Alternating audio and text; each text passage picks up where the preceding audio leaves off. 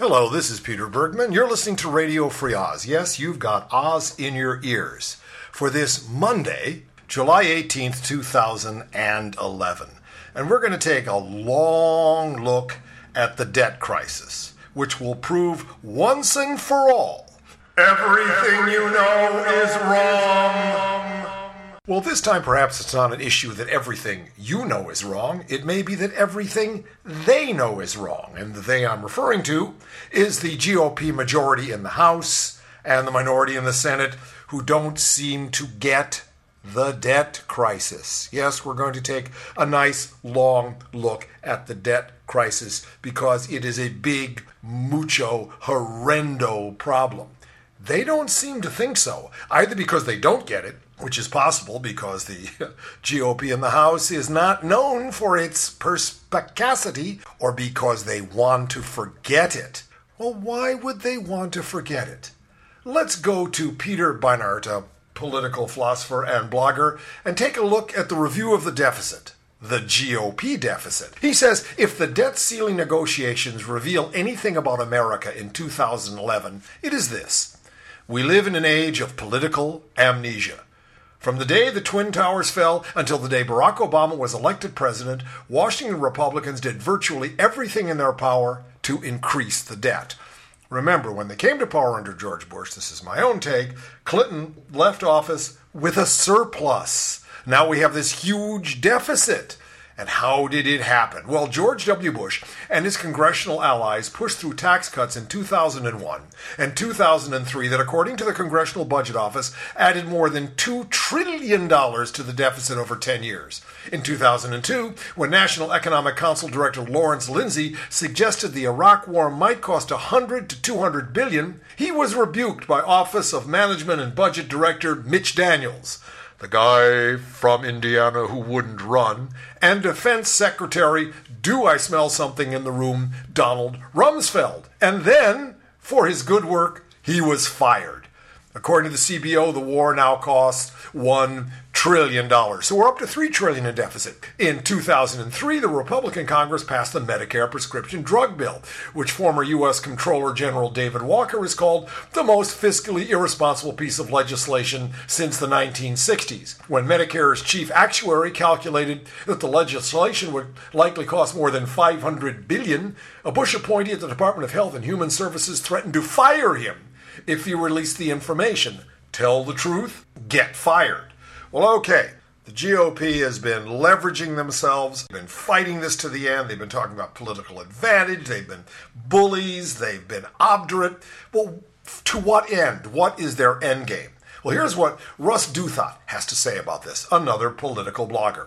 For months, Republican leaders used all the tools at their disposal the anti spending intensity of their base, the White House's desire for a deal, the specter of dire consequences if the debt ceiling wasn't raised, to leverage their way into a favorable position. Despite controlling just one house of the Congress, they spent the spring and summer setting the agenda for the country, not whether to cut spending, but how deeply and how fast.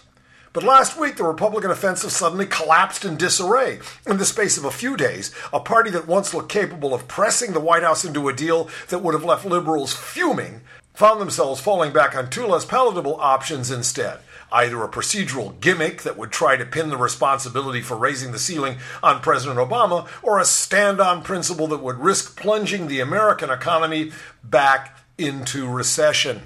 They've fallen apart because they have been operating entirely on ideology. The Tea Partiers, you know, DeMint and all of his minions, puppeted by the Kochs and all the, the ultra rich, working totally on, on ideology, not on economics, not on better thoughts for the country, not thinking of the Commonwealth, all, only thinking of their narrow and completely inadmissible ideas. And on the other hand, you have the general Republicans who got it, but were so frightened by the power of this Tea Party that they caved. So now they have nothing. They can either send us into default, which they know would be a tragedy, or find themselves stepping back.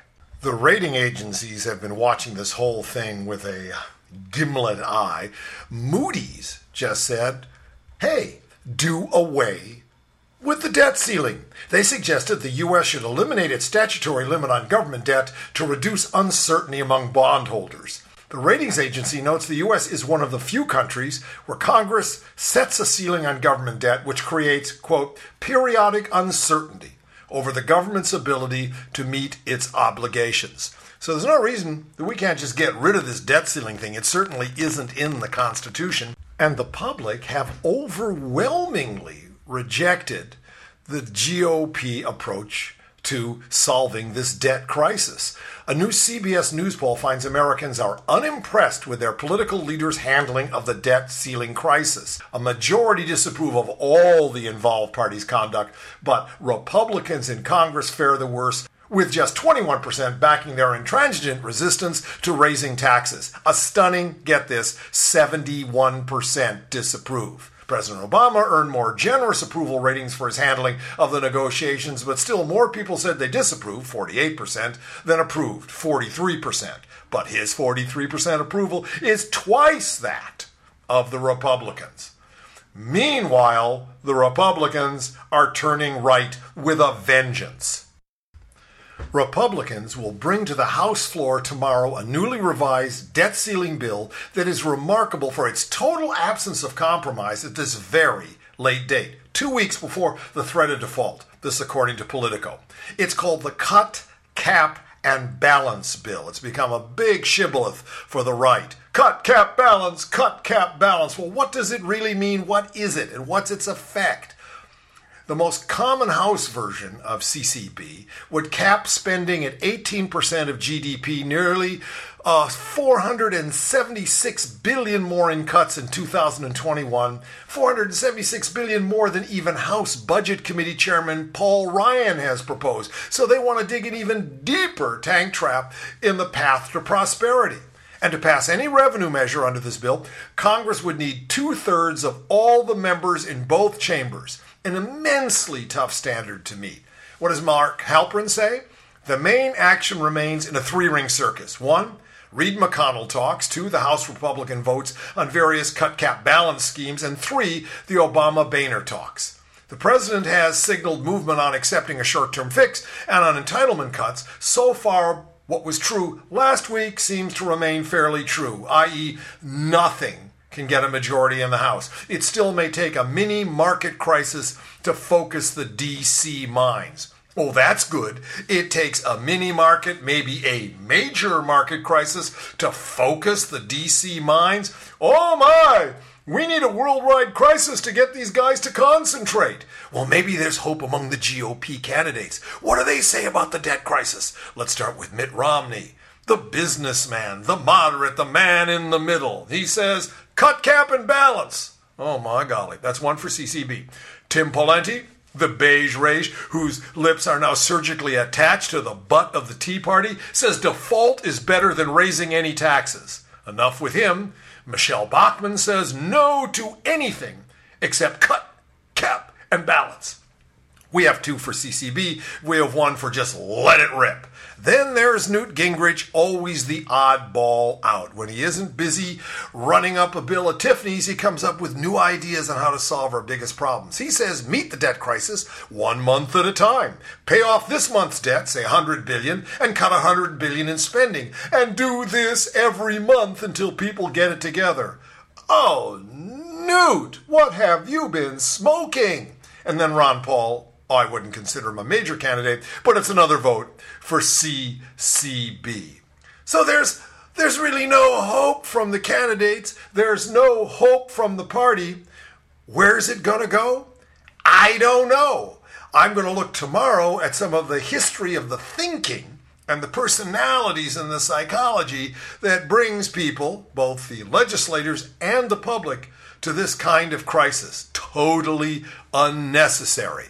Oh, by the way, keep Oz out of crisis. Keep Oz in your ears. We need your green. Doesn't have to be a lot. Some people send us 200, some 100, some 50, 25, 10, whatever you can afford. Then you can get back in the free lunch line. Okay, this is Peter Bergman reminding you that, and this includes myself, that everything that I know and everything you know is wrong.